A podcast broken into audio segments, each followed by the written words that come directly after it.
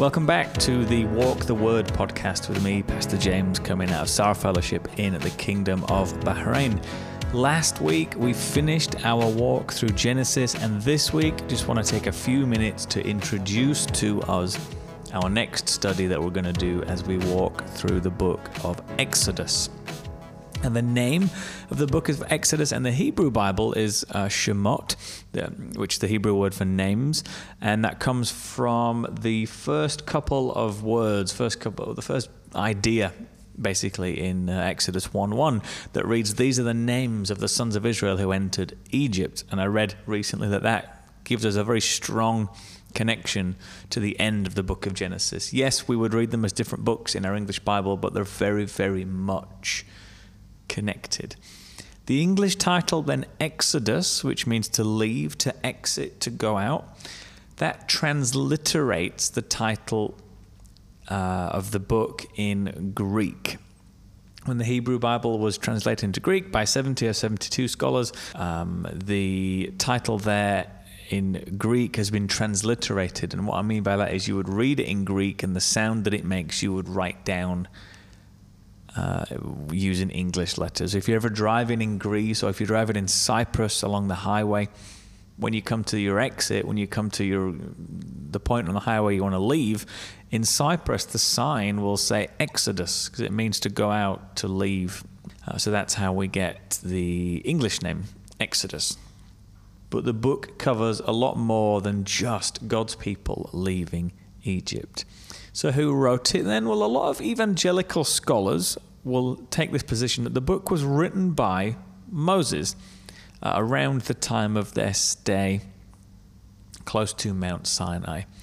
And uh, the biggest support for this point of view is that the Bible actually says that. The Bible explicitly witnesses uh, to that.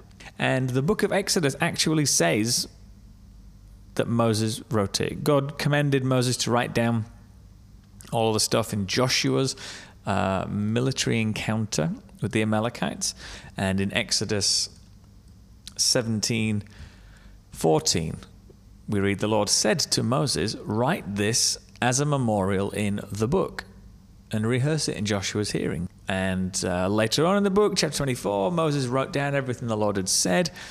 Uh, this recording was called the Book of the Covenant. Uh, up on uh, Mount Sinai, the Lord told Moses, Write this stuff down. Uh, and he wrote some stuff down on tablets. All that to say, look, it's not a crazy thing to say, yeah, Moses actually wrote this. And another big pointer towards the Mosaic authorship of the book that we would call Exodus is what we read in uh, Mark chapter 7, verse 10. Jesus is introducing a couple of quotes. He's quoting from Exodus, the, the book that we would call Exodus. And uh, Jesus says in Mark chapter 7, verse 10, Moses said, and then he proceeds to, uh, to say something from Exodus chapter 20. And uh, later on in uh, in the book of Mark, in Mark 12, 26, let me just pull that up. Uh, Jesus speaking again. Now, as for the dead being raised, have you not read in the book of Moses, in the passage about the bush? So, if it's good enough for Jesus to say that Moses wrote this, then uh, personally, that's good enough for me as well. So, when did all this take place? So, when did all this happen? When did all these events take place? Lots of opinion on either side for a little bit early, a little bit later. And uh, some scholars are going to put it in the 13th century BC, and others are going to put it in the 15th century uh, BC. And they would be during reigns of different pharaohs of Egypt. Uh, the earlier date, so the 15th century BC, um, evidence for that, we look at 1 Kings chapter 6, verse 1, uh, that says the time between the Exodus, this big event, and the beginning of Solomon's temple construction was 480 years. And uh, the fourth year of Solomon's reign was 966 BC. Therefore, the Exodus 1446, 15th century. Also, in the time of Jephthah, uh, that we read about in the book of Judges, Israel had been around this place for 300 years, we read in Judges chapter 11. Uh, therefore, 300 years plus 40 in the wilderness uh, puts us back to the 15th century as well.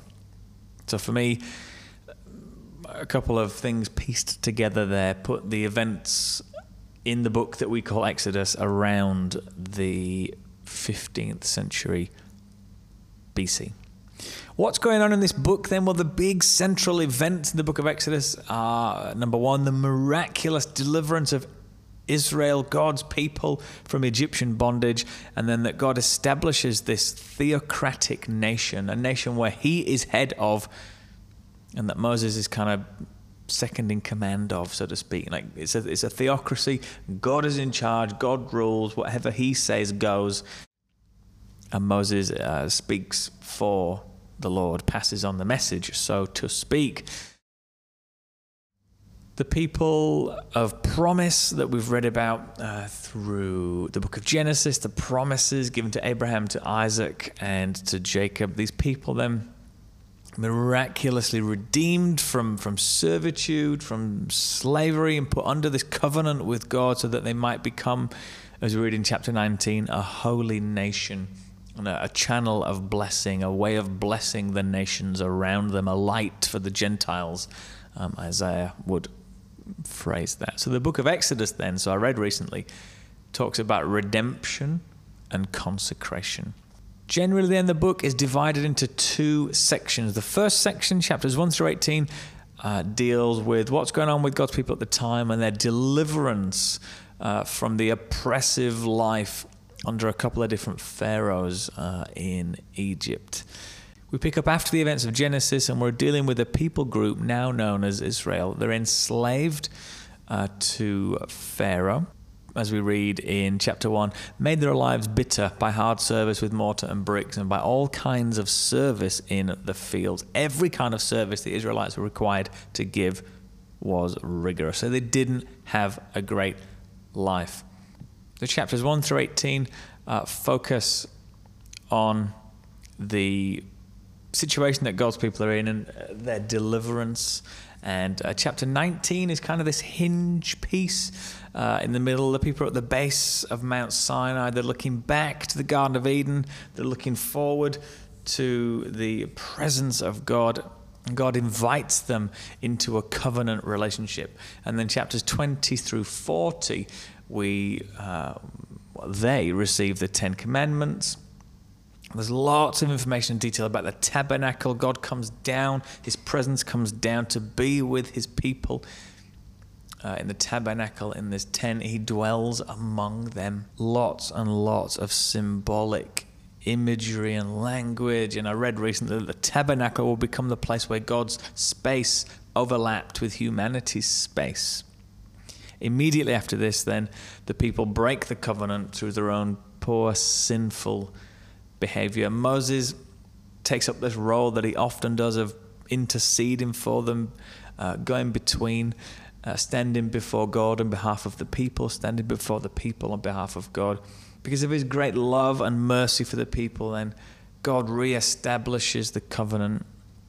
The tabernacle's finished, and the God's glory fills it.